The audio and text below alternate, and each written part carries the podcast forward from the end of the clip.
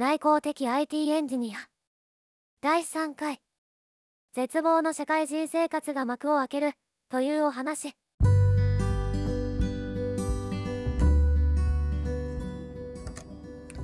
皆さんこんにちは。システムエンジニアのラブです。この音声では主に僕がシステムエンジニアとして経験したことやそこから得た学びについて発信するチャンネルです。今回は、えー、僕が社会人デビューをした当時の心境についてお話ししたいと思います。よろしくお願いします。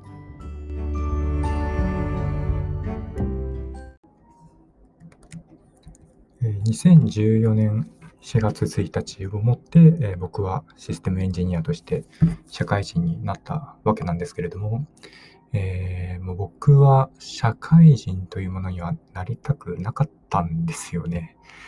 えー、もう甘えるなって思う方もいらっしゃると思うんですけれども、あの大学生時代は、まあ、基本一人でいて、でもすごい楽しいひとときを過ごしていたんですよね。あの学生時代は一応サークルには所属はしていたんですけれども、ただまあその中でもま基本的に一人でいることが多くて、ただまあそれでもすごい充実した毎日を送っていました。えー、僕はあの大学生時代は自転車通学であの1時間かけて通っていたんですけれども、まあ、その中であの新しい道を開拓したり、まあ、たまたま見つけたカフェに入ってみたり、書店で立ち読みをしたり、で家に帰ったらまゲームをしたりと、まあ、そういうのに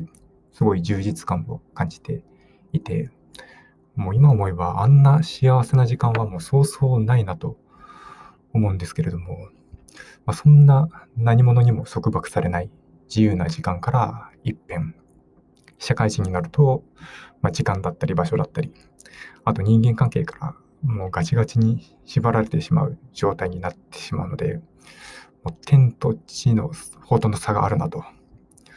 まあ、ただ、あのとはいえ入社前日までは、まだ少しだけ希望を持っていたんですよね。あの、なん、なんて言うんでしょう、活躍してる自分を想像していたっていうか、もう上司から、あ、君は新人なのにすごい優秀だなって、まあ、褒められてる自分っていうのをなんか妄想したりとかしていたんですけれども、ただあの入社日当日でそんな幻想はもうなくなりましたね。あの、まあ、何かし入社日早々に何か大きなミスをしたわけではないんですけれども、あの、まあ、入社日のことについて、まあ、もう少し詳細にあの何をしたのかっていうことをお話しさせていただきますと、まあ、あの入社式とか挨拶回りとか、あとあのパソコンのセットアップを、まあ、していたんですけれども、まずあの入社式についてなんですけれども、まあ、これは本当に形式的なものというか、あの、まあ、学校の入学式、卒業式を、まあ、よりコンパクトにしたものを、まあ、イメージしていただければなと思うんですけれども、あのまあ、会社の中でも、まあ、割といい会議室を借りて、えー、社長並びに役員の方たちに囲まれて、で、その中心に、えー、新入社員がいるという形。で、えっと、まあ、内容は社長の、社長と役員の方の、まあ、ありがたいお言葉を頂戴して、あと、新入社員の方からは、まあ、自己紹介と、あと、まあ、抱負みたいなことを喋ったかなと思います。はい。まあ、大体30分ぐらいですかね。うん。まあ、社会人でもこんなことをするんだなって当時思いました。でまあ、入社式が終わると、まあ、少しだけまあ休憩挟んで、まあ、挨拶回り。まあ、挨拶回りといっても、あの僕の会社はすごいこじんまりとしていて、まあ、一般的な、まあ、中小規模の会社なんですけれども、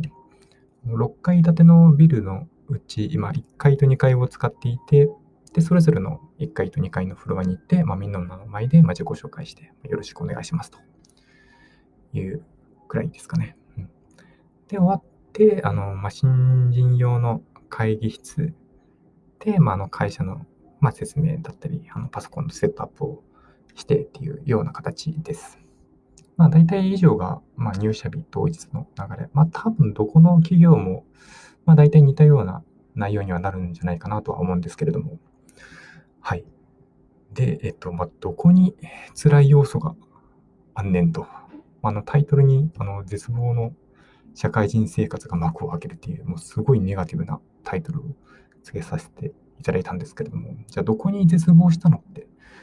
思った方も、まあ、いらっしゃると思うんですけれども、あの僕にとってはもうすごい絶望だったんですよ。あのすごい疲れたというかエネルギーを使ったんですよね。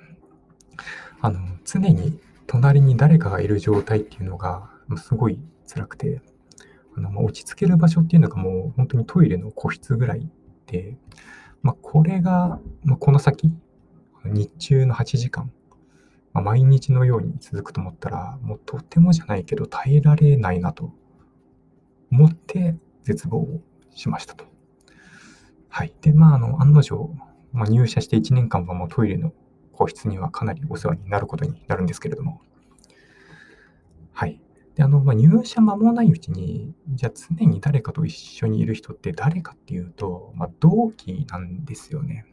で、僕は、あの、同期と、なんていうんですかね、あまり馴染めなかったっていうのも、まあ、ちょっと苦しいポイントの一つでして、あの、まあ、同期の方たちは、あの、本当にいい人たちばかりで、まあ、何にも罪はなくて、あの、これはもう本当に、ただただ僕が心を開けなかったというだけですね。あの、当時はもう本当に早く一人になりたい、帰りたいとしかもう思っていなかったので、まあ、無意識のうちに、あの、僕に話しかけるなオーラを、まあ、出していたと思うんですけれども、まあ、そんな僕にまあ気を使って話しかけて、まあ、くれたりはするんですけれども、まあ、ただ会話も僕の会話力もないし、で会話もなかなか続かないしで、でまあ、結局僕以外の5人、あのまあ、6人当時、あの入社、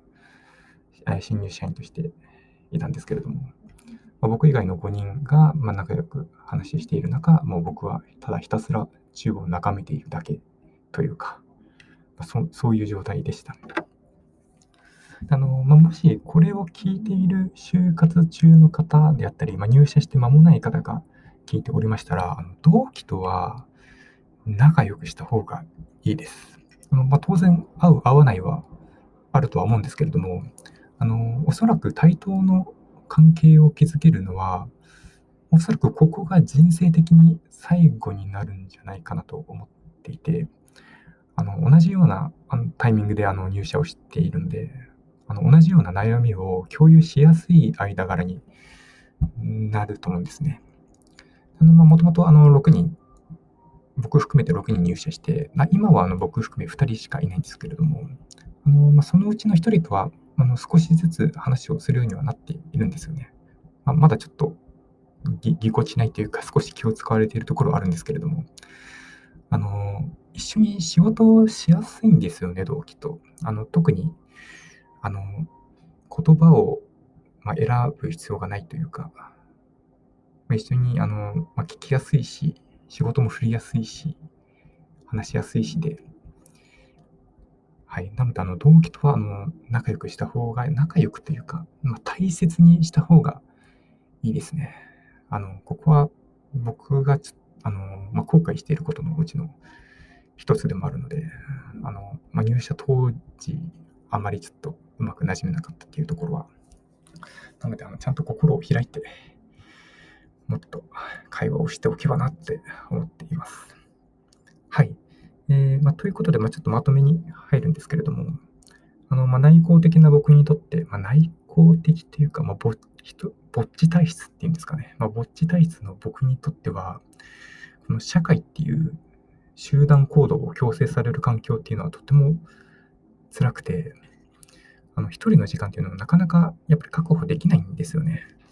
でこれをもう入社日えー、当日にも身をもって体感しましたので、まあ、絶望したというお話でした。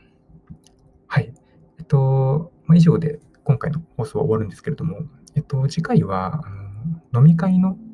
時のお話をしようかなと思います。はい。あの、内向的な人間にとって本当飲み会っていうのはもう試練でしかないんですけれども、はい。以上と、今回の放送は以上となります。